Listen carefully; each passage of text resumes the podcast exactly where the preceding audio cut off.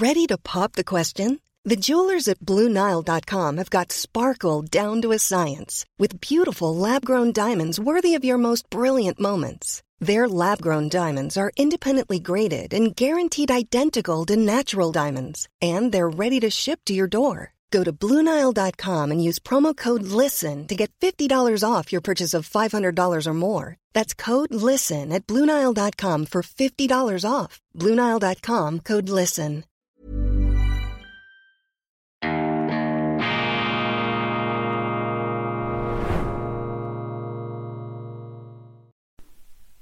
Grüezi miteinander. Einen wunderschönen guten Morgen, meine sehr verehrten Damen und Herren bei Weltwoche Daily, die andere Sicht. Unabhängig, kritisch, gut gelaunt. Internationale Ausgabe mit einem speziellen Gruß, mit einem herzhaften Sondergrüezi an unsere Freunde, vor allem in Deutschland und in Österreich. Ich freue mich, dass Sie auch heute dabei sind am Donnerstag, dem 22. Dezember 2022. Donnerstag ist Weltwochetag, da erscheint unsere neue gedruckte Ausgabe, diesmal ganz speziell die Platin-Ausgabe zum Jahresende, eine Doppelausgabe, dann haben wir zwei Wochen lang Pause, auch Weltwoche Daily. Ich werde Sie über die Einzelheiten in, äh, in Kenntnis setzen. Ihre düsterste Zeit beginnt jetzt die Durststrecke. Sie müssen ohne tägliche Daily News auskommen. Aber das Methadon-Programm gegen Entzugserscheinungen, das ist bereits in Vorbereitung. Wir machen an einer Woche ein Best-of der äh, in diesem Jahr gesendeten Ausgaben mit den grundsätzlichen, mit den fundamentaleren Themen, die über den Tag hinaus hoffentlich Bestand haben. Und ich produziere auch wie im letzten Jahr wieder eine Sonderserie aus den Schweizer Bergen. Sie erinnern sich, wir haben äh, vor einem Jahr erkundet, zusammen mit Professor Christoph Mörgeli, den Zauberberg von Davos, Thomas Mann, äh, die Höhenkliniken, die Sanatorien und auch die literarische Veredelung und Verewigung, die Davos in diesem Jahrhundertwerk von Thomas Mann erfahren hat in diesem Jahr ein ganz glamouröser Ort, St. Moritz. Diese Chiffre für den schweizerischen Luxusberg Tourismus im Oberengadin, dieses wunderschöne Hochtal und St. Moritz mit dem See, mit den Hotels, mit den Chalets, mit den Palästen, mit den internationalen Reichen, mit der unglaublichen Geschichte dieses Ortes, der auch sehr, sehr bescheiden angefangen hat. Wissen Sie, diesen Bündnern, diesen Engadinen ist der Reichtum ja nicht einfach in den Schoß gefallen. Das ist ein ganz äh, kerniger Menschenschlag, hochkultiviert, mit einem Realitätssinn, der in einer sehr anspruchsvollen Wirklichkeit geschärft worden ist. Und das ist natürlich eine Leistung. St. Moritz ist eine Errungenschaft, oder St. Moritz muss ich sagen, die Deutschen sagen St. Moritz, wenn man da in der ähm, Hochsprache sich unterhält, verfällt man dann etwas in diese Teutonismen, verzeihen Sie, nein, St. Moritz ist auch eine unternehmerische und kulturelle und touristische und zivilisatorische Errungenschaft und darüber werden wir reden mit Christoph Mörgli, also Sie werden genügend Stoffe haben, hier um sich äh, durch die Weihnachtszeit, durch die äh, Neujahrszeit hindurch ähm, zu informieren und auch zu inspirieren. Aber das Daily, so wie ich es jetzt mache, die Nachrichten, die müssen ruhen, es sei denn, es käme da zu ganz weltbewegenden Entwicklungen, dann könnte ich mich vielleicht hinreißen lassen, etwas aus dem trauten Familienkreis auszubrechen. Ich freue mich nämlich riesig mit meinen Kindern, mit meiner Frau in den Bergen, äh, bei wunderschönen Weihnachtsliedern, bei Gutzli, bei Musik, wie heißt der? Bub Michael, Entschuldigung, jetzt hatte ich gerade einen Blackout, Michael Bublé, der geniale Sänger, der Sinatra, der Kanadier mit ähm, jugoslawischen Wurzeln, Nat King Cole, gibt so schöne Weihnachtslieder, Klassikradio Deutschland im Moment äh, eine ja, ein Dauer-Soundtrack, die Tonspur meiner Adventszeit. Wunderbar, was es da alles zu entdecken und zu genießen gibt. Ich äh, empfehle Ihnen dringend, muss man gar nicht empfehlen, ist selbstverständlich, genießen Sie diese wunderschönen Tage, wo auch immer sie sind. Muss nachher wieder ein Jahr warten, bis diese Advents- und Weihnachtsstimmung aufkommt. Adventskalender. Türchen 22, heute noch zweimal schlafen, eine Pokerrunde mit Tieren, Godi Locher, ganz herzlichen Dank, lieber Godi, an dich äh, für diese erneute fundierte theologische Reise in die Schatzkammern der Bibel, das Buch, das leider viel zu wenige lesen, das viel zu wenige kennen, die Grundlagenschrift unserer Zivilisation. Und sie können die Bibel eben auch lesen, wenn sie nicht gläubig sind. Ganz wichtig. Sie müssen nicht gläubig sein als Mensch, besonders religiös. Die Bibel kann auf unterschiedliche Art und Weisen aufgenommen werden, studiert werden. Interessant ist sie immer in jeder Hinsicht. Es gibt viele, die nehmen die Bibel als einen Moralleitfaden, für andere ist es die Heilige Schrift und die finden es schon etwas äh, fragwürdig, wenn man wie ich hier etwas freihändig darüber redet. Dann gibt es aber auch die anderen, für die ist die Bibel ein kulturelles ähm, Grundlagenwerk oberster Güte. Also auf jeden Fall äh, vielleicht auch die Bibel eine schöne Lektüre jetzt in der Weihnachtszeit äh, über die Feiertage. Die Platin-Ausgabe der Weltwoche mit einem wunderbaren, luxuriösen Cover. Jedes Jahr machen wir das. Alles Gute für die Festtage, Menschen und Gespräche zum Jahresende. Diesmal, ich nehme jetzt etwas die international prickelnden Stoffe, großes Interview mit dem britischen Historiker Dominic Sandbrook, der über die vielen Bruchlinien und Zeitenwenden und Epochenwechsel im abgelaufenen Jahr, in einem finsteren Jahr ähm, äh, Stellung nimmt und das einordnet und erklärt Dominic Sandbrook, einer der äh, originellsten, interessantesten jungen britischen Historiker. Wir würdigen die Schweizerische Kreditanstalt, diese Überbank, die wie keine andere die Entwicklung der jungen Eidgenossenschaft bis heute geprägt hat. Wir würdigen Bhagwan, den Osho, können Sie sich noch erinnern? Diesen indischen Heiligen mit den 365 Rolls-Royce, den äh, Sektenführer und Chris von Rohr, der Produzent, Musiker und Rockstar der Schweiz, der übrigens auch über eine blendende, über eine glänzende Feder verfügt, der nicht nur großartig spielen und komponieren und performen kann, er kann eben auch schreiben und denken. Und er würdigt diesen Bhagwan Oscar Lafontaine, unser regelmäßiger Autor, das freut mich ganz besonders äh, über all die verschiedenen auch äh, ideologischen Unterschiede hinweg. Ich schätze Oscar Lafontaine sehr, übrigens auch ein brillanter Autor, der seine Überlegungen auf den Punkt zu bringen weiß und auch sehr pointiert schreiben kann. Er ehrt den großen Willy Brandt. Mehr Willy Brandt-Wagen. Wir haben das ja schon ein bisschen vorgespurt hier, aber Oskar Lafontaine, der Lieblingspolitiker von Willy Brandt, er ist wie kein anderer prädestiniert, um an diesen großartigen deutschen Nachkriegspolitiker zu erinnern. Einen Nachkriegspolitiker, der mit seiner ganzen Verständigungspolitik, mit seiner Ostpolitik, dieses in der Mitte zersäbelte Deutschland nach dem Zweiten Weltkrieg wieder vollständig gemacht hat. Denn Adenauer, ihm gebührt das Verdienst, Deutschland solide in der westlichen, in der marktwirtschaftlichen, rechtsstaatlich-demokratischen Welt verwurzelt, verankert, zurückgeholt zu haben. Und äh, Willy Brandt ist dann derjenige, der es unter diesen Bedingungen geschafft hat, eben auch diesen anderen Teil, die andere Identitätshälfte der Bundesrepublik wieder ähm, einzuholen, die ähm, Zusammenarbeit mit der damaligen DDR, das führte irgendwann zur Wiedervereinigung und dann natürlich auch die Zusammenarbeit mit der Sowjetunion. Und darum ist es ja so verrückt, wenn man schaut, wie heute ähm, die Politiker, die von Geschichte keine Ahnung haben, die einen Bismarck canceln wollen. Wie verrückt ist denn das? Ich meine, man muss stolz sein als Deutscher auf einen Bismarck. Natürlich ist Bismarck nicht perfekt, aber ohne Bismarck gäbe es Deutschland nicht gäbe auch ein paar deutsche, ähm, äh, ein paar ähm, Abgründe nicht der Deutschen im 20. Jahrhundert. Natürlich nicht. Da ist erst das äh, äh Deutsche Reich als Subjekt äh, befähigt gewesen, in diese Abgründe hineinzustürzen. Aber ungeachtet dessen, was ist das für eine Einstellung, da mit dem Tippex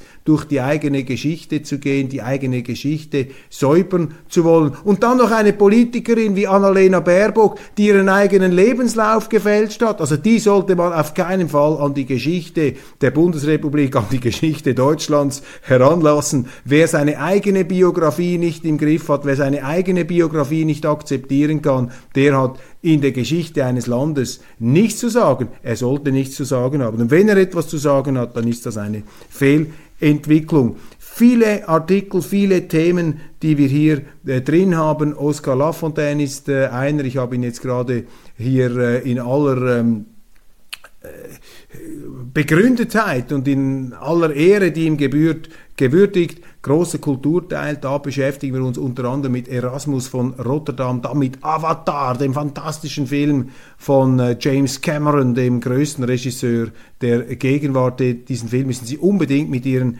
Kindern anschauen gehen. Ich würdige Gianni Infantino und diese WM in Katar die mir gezeigt hat und auch mich hat fühlen lassen, was für ein großartiges Potenzial der Sport hat, die Menschen zusammenzubringen. Ich war ja früher Sportjournalist, ich habe das so genossen, hier in dieser unbeschwerten Welt aufzutreten, in dieser spielerischen Welt mich wieder zu, zu, zu, bewegen, wo eben nicht dieser Moralismus grassiert. Aber es gibt eben die Versuche, das alles zu verpolitisieren, alles zu vergiften, alles in diese Kampfzonen hineinzuziehen. Da muss man Widerstand leisten. Ich unterstütze da die Sportverbände, wenn sie die Politik draußen halten wollen. Auch die Kulturschaffenden werden heute in diese politischen Minen und Magnetfelder hineingerissen. Das ist eine Verarmung, das ist eine üble Entwicklung, weil dahinter steckt eigentlich ein Totalitarismus der Politik, ein, Totalitarismus auch bestimmter politischer Ideologien und Wertesysteme, die da gewaltsam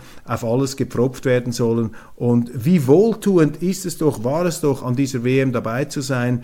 Und die Rede, die Infantino am Anfang dieser WM gehalten hat, für die er so viel Prügel hat einstecken müssen, diese Rede finde ich großartig, ist eine der größten Reden eines Sportfunktionärs überhaupt, ein Plädoyer für Bescheidenheit, auch äh, ein Plädoyer gegen Scheinheiligkeit und Moralismus und auch ein Plädoyer für den Sport und die Kraft ähm, des, des Sportes als spielerisches Element in unserem Leben, das die Menschen zusammenbringt. Und Gianni Infantino hat auch Katar gewürdigt, dieses Land, das so große Fortschritte gemacht hat und das mit diesem Schluss Akkord, den es gesetzt hat, mit diesem Bischt, dem schwarzen Umhang, den der Emir dem Messi noch höchstpersönlich umgehängt hat, die höchste Ehrerbietung, die man überhaupt bekommen kann als Zivilist von einem arabischen, von einem katarischen Monarchen, komplett missverstanden. In unseren Medien mit Religion hat das überhaupt nichts zu tun. Das ist einfach eine Form der Anerkennung, ein Ritterschlag und eben auch die Heiligsprechung geradezu von Messi als Ikone der arabischen Welt. Und da haben wir plötzlich einen Fußballer, einen Fußballer, wo sich Morgenland und Abendland einig sein können. Eine symbolhafte Geste von einer Tiefgründigkeit, von einer unglaublichen Bedeutung. Das ist keine Überhöhung, das ist so. Das ist großartig, dass die Menschheit so zusammenkommen kann über alle Differenzen hinweg. Wir wollen dem Emir nicht seinen Brauch wegnehmen mit dem Bischt. Wir wollen nicht, dass Katar so wird wie die Schweiz. Es gibt unterschiedliche Kulturen. Es gibt auch Dinge, die uns nicht passen in Katar, so wie es den Katari Dinge gibt, die ihnen nicht passen, was bei uns läuft. Aber mit solchen Ereignissen schaffen wir vielleicht die zarten Knospen auch der Toleranz, die da zurückkehren möge ganz fantastische Szenen, die mich inspiriert haben, auch für meinen Leitartikel in der aktuellen Weltwoche Ausgabe. Weltpolitisch, was ist da los? Der ukrainische Präsident unterwegs in die Vereinigten Staaten. Er besucht Washington. Warum? Weil er natürlich spürt, dass bei den Republikanern ihm da etwas die Fälle davonschwimmen, dass vielleicht die Bereitschaft der Amerikaner, die Ukraine durch alle Böden durch, äh, hinweg und äh, durch alle Böden äh, zu unterstützen, dass das etwas nachlässt. Sie bekommen jetzt zwar Patriot-Raketen, diese Flugabwehrsysteme gegen die Beschießungen der Infrastrukturen durch äh, Russland, die Ausdruck sind eben dieser fürchterlichen Eskalation dieses Krieges, einer Eskalation, an der eben alle Seiten mitwirken umso dringlicher ist das Plädoyer für Frieden und Toleranz. Wer Frieden und Toleranz abonnieren möchte, der sollte die Weltwoche abonnieren. Das sei hier noch ganz kurz am Rande angemerkt. Also ähm, Zelensky geht nach Washington, die Patriot-Raketen gehen nach Kiew und in die Ukraine. Und ich frage mich einfach, ist das der Anfang einer Vietnamisierung dieses Konflikts? Muss dann auch amerikanisches Bedienungspersonal eingeflogen werden? Haben wir dann immer mehr Militärberater in ähm, Kiew? Wird das so ein schleichendes Hineinflutschen sein der Amerikaner zur eigentlichen, zur tatsächlichen, auch zur erkannten Kriegspartei? Man hat ja immer Putin kritisiert, dass er da mit nicht beschrifteten Einheiten gekämpft habe. Das wurde als fürchterliche moralische Verfehlung interpretiert. Ja, aber ist es denn etwas anderes, wenn die Amerikaner die Ukrainer bis zum letzten Ukrainer für sich kämpfen lassen? Die äh, treten ja auch nicht mit ihren Uniformen, mit ihren Abzeichen in Erscheinung, obwohl sie Regie führen in diesem Krieg und obwohl die Ukraine ja nicht mehr die Kraft hätte, da Widerstand zu leisten, wenn nicht der Westen das alles finanzieren würde und wenn die Amerikaner nicht diese Waffen liefern würden. Und das heißt natürlich auch zu Ende gedacht, dass wir die Verantwortung haben. Der Westen, vor allem die Amerikaner, sie haben die Verantwortung für diesen Krieg. Mother's Day is around the corner. Find the perfect gift for the mom in your life with a stunning piece of jewelry from Blue Nile. From timeless pearls to dazzling gemstones, Blue Nile has something she'll adore. Need it fast? Most items can ship overnight. Plus, enjoy guaranteed free shipping and returns. Don't miss our special Mother's Day deals. Save big on the season's most beautiful trends. For a limited time, get up to 50% off by going to Blue Bluenile.com. That's Blue Bluenile.com. Everyone knows therapy is great for solving problems, but getting therapy has its own problems too, like finding the right therapist, fitting into their schedule, and of course, the cost. Well, BetterHelp can solve those problems. It's totally online and built around your schedule. It's surprisingly affordable too. Connect with a credentialed therapist by phone, video, or online chat, all from the comfort of your home. Visit betterhelp.com to learn more and save 10% on your first month. That's BetterHelp H E L P. Nicht die Ukrainer. Das ist nicht so, dass man sagt, ja, der Zelensky kämpft da, wir müssen. Nein, es ist eine Verlagerung zu beobachten. Die Regie, die eigentliche Verantwortung am Hebel sitzen die Amerikaner. Das ist hier der entscheidende Punkt. Das ist ein Krieg zwischen Amerika und Russland wegen der Ukraine, weil die Amerikaner unbedingt ihre Atomraketen in der Ukraine haben wollen, weil sie unbedingt Russland schwächen wollen. Das ist eine wesentliche Logik, vielleicht die entscheidende Logik in diesem Krieg und die Russen sind nicht bereit, diese Entwicklung zuzulassen. Jetzt, ich hätte mir auch gewünscht, dass es da eine diplomatische Lösung gibt. Aber der Westen darf da seine Verantwortung nicht ausblenden, warum es zu dieser grässlichen Eskalation gekommen ist. Und ich lese, ich lese jetzt in der ASMZ, einer äh, angesehenen Schweizer Militärzeitschrift, lese ich jetzt, dass die Amerikaner in Rumänien bereits prüfen, wie sie in Europa Atombomben abwerfen können bei einem nuklearen Krieg mit Russland. Wir werden diese Meldung noch verifizieren, aber ich habe keinen Grund daran zu zweifeln, ähm, dass äh, das stimmt, was die ASMZ hier ähm, aufführt. Deshalb äh, sehen Sie, die Entwicklungen sind besorgniserregend nach wie vor und jetzt also hochentwickelte amerikanische Luftabwehrsysteme in der Ukraine. Möglicherweise müssen die auch von amerikanischen Soldaten und Spezialisten bedient werden. Cem Özdemir, der grüne Landwirtschaftsminister in Deutschland, will die Gemeinschaftsverpflegung, klingt nach DDR-Sättigungsbeilage, in Kantinen, Kliniken und Mensen als Hebel verwenden, um den Deutschen vorzuschreiben, was sie essen sollen. Die Grünen regieren ihnen in die Kühlschränke hinein, sie regieren ihnen in die Atemwege hinein mit ihren CO2-Gesetzgebungen. Darum sage ich, die Grünen, die sind noch schlimmer eigentlich ähm, jetzt vom ideologischen her, sagen wir, sie sind eindringlicher als die Kommunisten, so müssen wir es formulieren. Sie mischen sich noch viel mehr in ihr Leben ein. Die grünen Kommunisten wollen alles in ihrem Leben kontrollieren, wie sie sich fortbewegen, wie sie heizen, wie sie beleuchten, was sie essen, was sie einatmen, wohin sie in die Ferien fahren, wie lange pro Tag sie ihre Fortbewegungsmittel verwenden dürfen und so weiter und so fort. Das ist eine Klima, eine grüne Kolchose, die da aufgezogen wird und solche Vorstellungen, das ist nicht einfach eine Absurdität, eine Abirrung, das ist eine konsequente Umsetzung dieses grünen Sozialismus, dieses grünen Kommunismus. Russlands neue Militärstrategie will sich auch einen nuklearen Erstschlag vorbehalten. Dies in genauer spiegelbildlicher Verkehrung dessen, was die Amerikaner auch kommuniziert haben. Das entschuldigt nichts von beiden, ist kein Werturteil, ist einfach eine Beschreibung. Das Wahre ist das Ganze. Man kann nicht einfach immer nur eine Seite bringen und die andere ausblenden. Nach wie vor und dennoch ähm, sagen die Amerikaner und unsere Medien, das sei alles nur ein Bluff. Das ist da dieser Putin, der pfeift aus dem letzten Loch, der meint das nicht ernst. Ich würde die Russen ernst nehmen, ich würde eine Atommacht ernst nehmen. Woke Gewalttäter verstümmeln Weihnachtsbaum, Ökoaktivisten der letzten Generation kappen die Spitze einer Nordmann-Tanne. Die Polizei schaut zu. In Berlin spielt sich das ab, im rot-grünen Berlin. Und ich frage Sie, meine Damen und Herren, wenn jetzt die Reichsbürger um Prinz Reuß den 13 wenn die jetzt eine Nordmantanne gekappt hätten im Zeichen der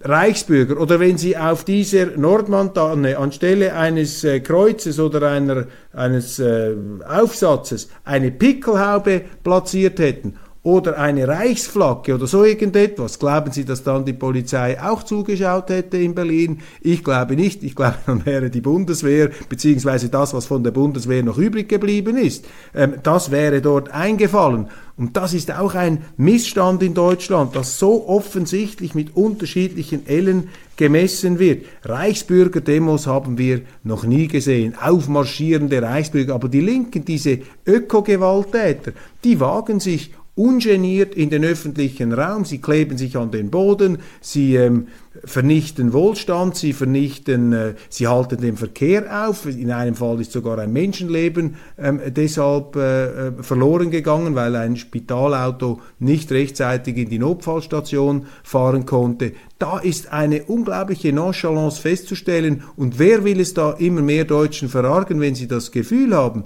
dass in der Darstellung der Bedrohungen etwas nicht stimmt. Die einen lässt man machen und bei den anderen heißt es, die hätten kurz davor gestanden, einen Staatsstreich anzuzetteln. Ist das so? Kann man diesen Behörden noch glauben, die dermaßen einseitig unterwegs sind, auch einseitig informieren? Das sind gefährliche Tendenzen, meine Damen und Herren. Wenn die Leute Grund bekommen, wenn man ihnen Gründe liefert, an der Neutralität, an der parteiübergreifenden Fairness des Staates zu zweifeln, wenn sie das Gefühl haben, dass die Institutionen missbraucht werden von politischen Parteien, von der Regierung, von Machtkartellen, um die Opposition mundtot zu machen, wenn man plötzlich irgendwelche Gefahren hochstilisiert, ähm, um ähm, dann eben entsprechend einschreiten zu müssen. Ich habe davon gesprochen und nicht nur ich.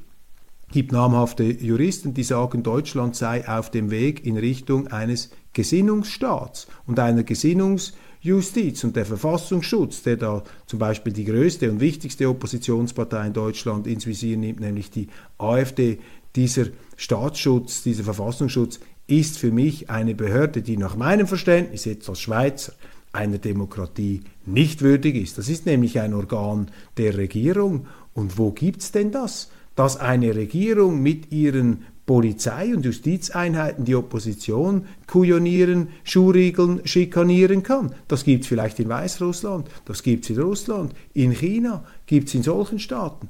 Aber offensichtlich auch in einer Bundesrepublik, die sich allerdings wieder, beziehungsweise deren Politiker, die sich da wieder aufschwingen als Moralapostel. Aber ich kann Ihnen sagen, auch aus den Reaktionen, die ich bekomme, man muss immer ganz klar trennen zwischen der deutschen Regierung, zwischen den deutschen Medien, zwischen dem öffentlichen Gespräch, zwischen diesem öffentlichen Getöse, das da veranstaltet wird, auch diese ganzen moralisierenden Drohkulisse, die da immer wieder errichtet wird, und den Deutschen, die natürlich viel pragmatischer ähm, sind, die viel näher an der Lebenswirklichkeit sind und denen diese Ideologien und diese Einseitigkeiten unheimlich geworden sind. Das ist hier der entscheidende Punkt, den wir im Blick behalten müssen, den diese Oberlehrer, über die ich gestern gesprochen habe, ebenso auf den Wecker gehen wie mir. Wie gesagt, ich bin auch ein Oberlehrer. Ich habe auch einen pädagogischen Furor, aber ich hoffe, bei mir verbindet sich das nicht mit der stillschweigend äh, gemachten Annahme, ich sei damit moralisch anderen überlegen und ich sei irgendwie befugt,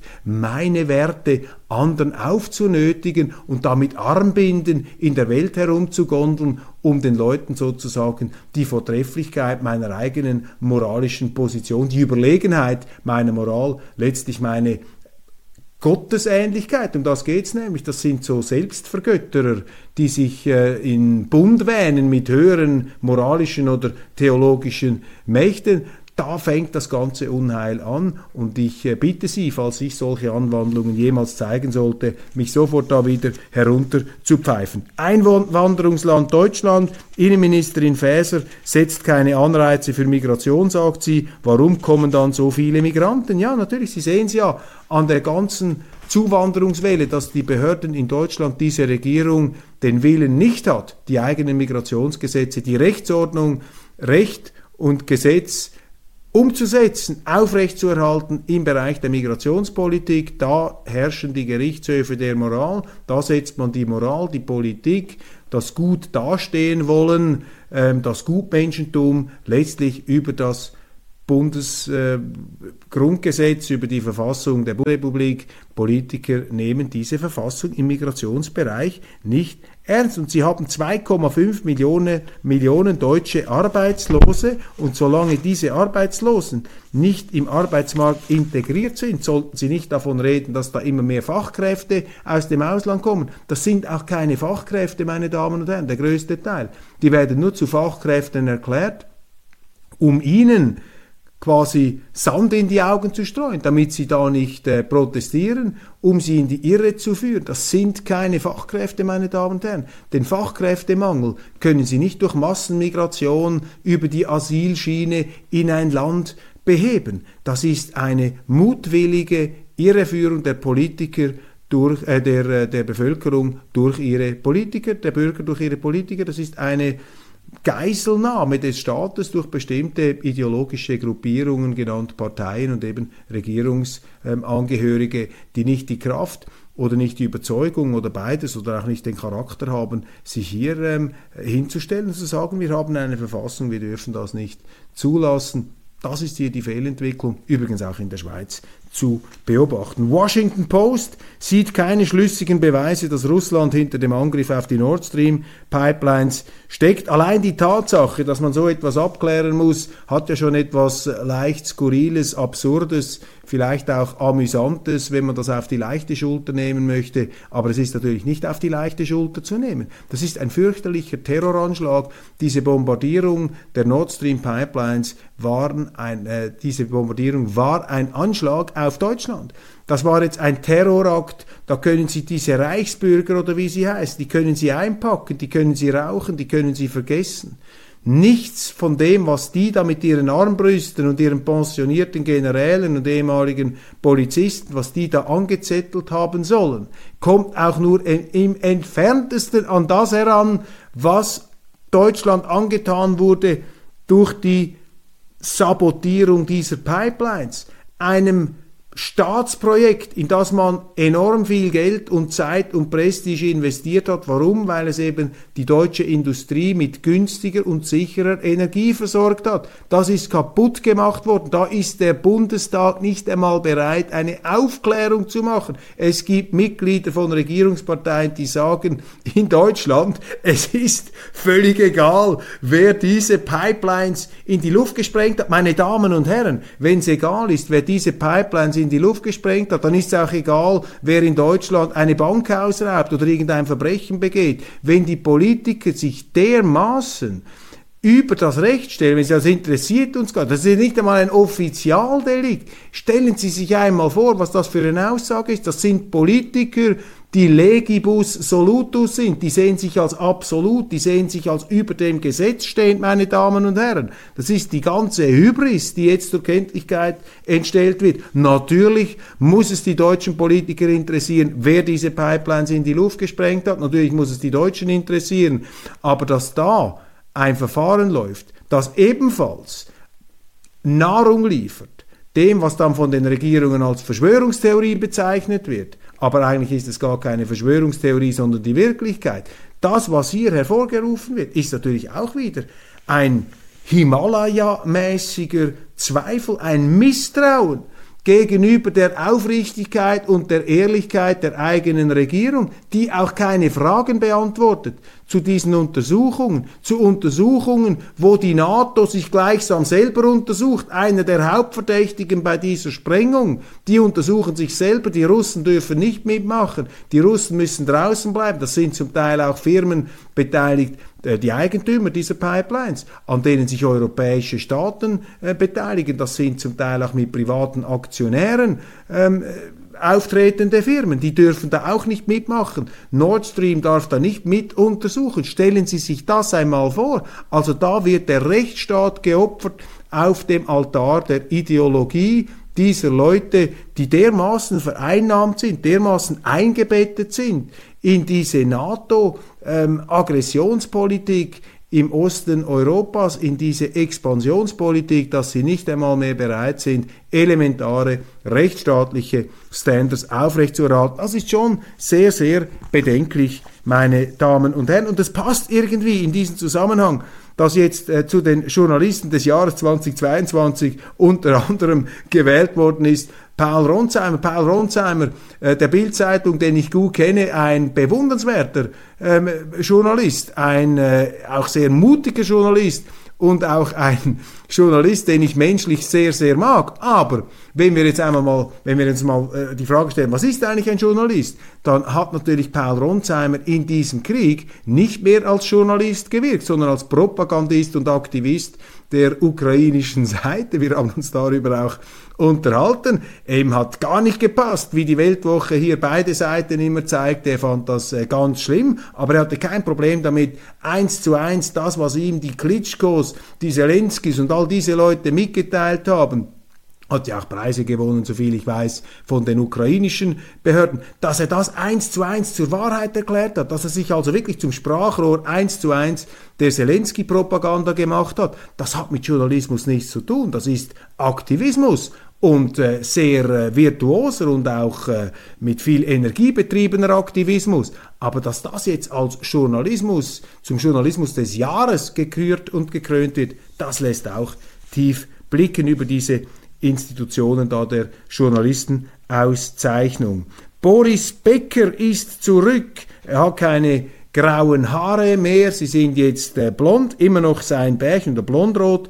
Sie sind, sein Bärchen ist noch da, er hat äh, sein Bärtchen, Entschuldigung, sein Bärtchen ist noch da, er hat äh, abgenommen in der ähm, Zelle, in der Gefängnishaft und er hat sich in einem langen Sat1-Interview, drei Stunden sollen das sein, hat er sich als Stoiker geoutet nach Lektüre der Schriften von Marc Aurel, der römische Kaiser Selbstbetrachtungen, Marc Aurel, Ihnen vielleicht auch bekannt in der Interpretation von Richard Harris in dem großartigen Film Gladiator am Anfang. Sie können sich erinnern, diese großartige Szene an den äh, Wäldern am Waldrand, das ist irgendwo in England ähm, aufgenommen worden, hat mir Ridley Scott damals erzählt, als ich ihn interviewt habe in Rom, als dieser Film herausgekommen ist, Russell Crowe in der Rolle des Generals Maximus, seine Legionen aufgereiht mit Brandlanzen und äh, Bogenschützen und den Phalanxen der Schildkröte, Schildkröte die sich da ähm, aufgestellt haben in den Wäldern, die Germanen in Vindobona, das Vindobona, so sollte das sein, in der Nähe von Wien, ähm, Abschluss eines langen Krieges gegen die Germanen und der alte Marc Aurel, eben gespielt vom äh, wettergegerbten und auch alkoholverwitterten Richard Harris dort, der Stoiker im Sattel, aber auch der sehr effektive Kriegsherr. Und dann kommt es ja zu dieser fantastischen Szene am Anfang am Waldrand, wo die Germanen in Erscheinung treten, fürchterliche, behaarte Gesellen mit äh, Pelzwämsen und für einen Moment wissen die Römer nicht, ob sie diese Germanen zu Tode steinigen oder zu Tode rasieren sollen, aber sie entscheiden sich dann für die Lanzen und für die Speere und dieses Zitat mit dem Steinigen oder mit dem Rasieren, das habe ich aus dem New Yorker, eine großartige Beobachtung des damaligen Filmkritikers. Also, der äh, Boris Becker nun auf den Spuren der Stoiker, das äh, müssen Sie unbedingt mal lesen, Marc Aurel, die äh, Stoiker, äh, die ja eine, wie der Name schon sagt, eine stoische Philosophie, eine Gelassenheit gepredigt haben, sozusagen die Versenkung ins eigene Ich, die Kontemplation, auch die Fähigkeit, seine Umwelt zu akzeptieren, sich daran nicht aufzureiben. Ihr äh, Gegenspieler oder die Gegenspieler der Stoiker in der Antike waren ja die Epikureer, die Genießer. Man könnte sagen, dass vielleicht Boris Becker vor seiner Haft ein Epikureer war und durch die Haft zum Stoiker geworden ist. Ich bin sehr gespannt. Ich werde mir natürlich dieses Interview dann anschauen, wenn es ausgestrahlt wird. Das hat mich jetzt den Medien entnommen und da bin ich auch schon am Ende meiner Sendung angelangt. Großartig, dass Boris Becker zurück ist. Ich wünsche ihm, dass er sein Leben, vor allem seine Finanzen in den Griff kriegt, dass er auch seine Gläubiger irgendwie zufriedenstellen kann. Ich habe Boris Becker immer geschätzt als großartigen Sportler, auch als interessanten Kommentator, als tollen Zeitgenossen. Und äh, gut, wenn er jetzt zurückkommt und wenn er auch etwas gelernt hat aus dieser Haft, ist das fantastisch. Offenbar soll er erzählt haben, dass ihn zwei zu sehr, ähm, aufgrund von sehr schwerwiegenden Verbrechen verurteilte Gefängnisinsassen, die hätten ihm mal eine Schokoladentorte äh, ge gebacken gemacht und das habe ihn zu Tränen gerührt. Also auch diese menschlichen Berührungspunkte, die er da erlebt hat in der äh, Gefängnishaft, sehr interessant. Also bin gespannt und bin sicher, dass er viele Zuschauer haben wird. Dies ist äh, nicht die letzte Sendung vor Weihnachten. Wir sehen uns morgen am Freitag noch einmal, dann werde ich mit vermutlich, ich weiß noch nicht genau, aber vermutlich eher etwas theologischen Betrachtungen Sie in die Weihnachtszeit einstimmen. Machen Sie es gut, abonnieren Sie die Weltwoche, abonnieren Sie Toleranz, Vielfalt und Frieden. Abonnieren Sie auch diesen YouTube-Kanal, wäre schön, empfehlen Sie es weiter und schicken Sie uns, schicken Sie mir, Entschuldigung, immer wieder Anregungen, das wird sehr, sehr geschätzt.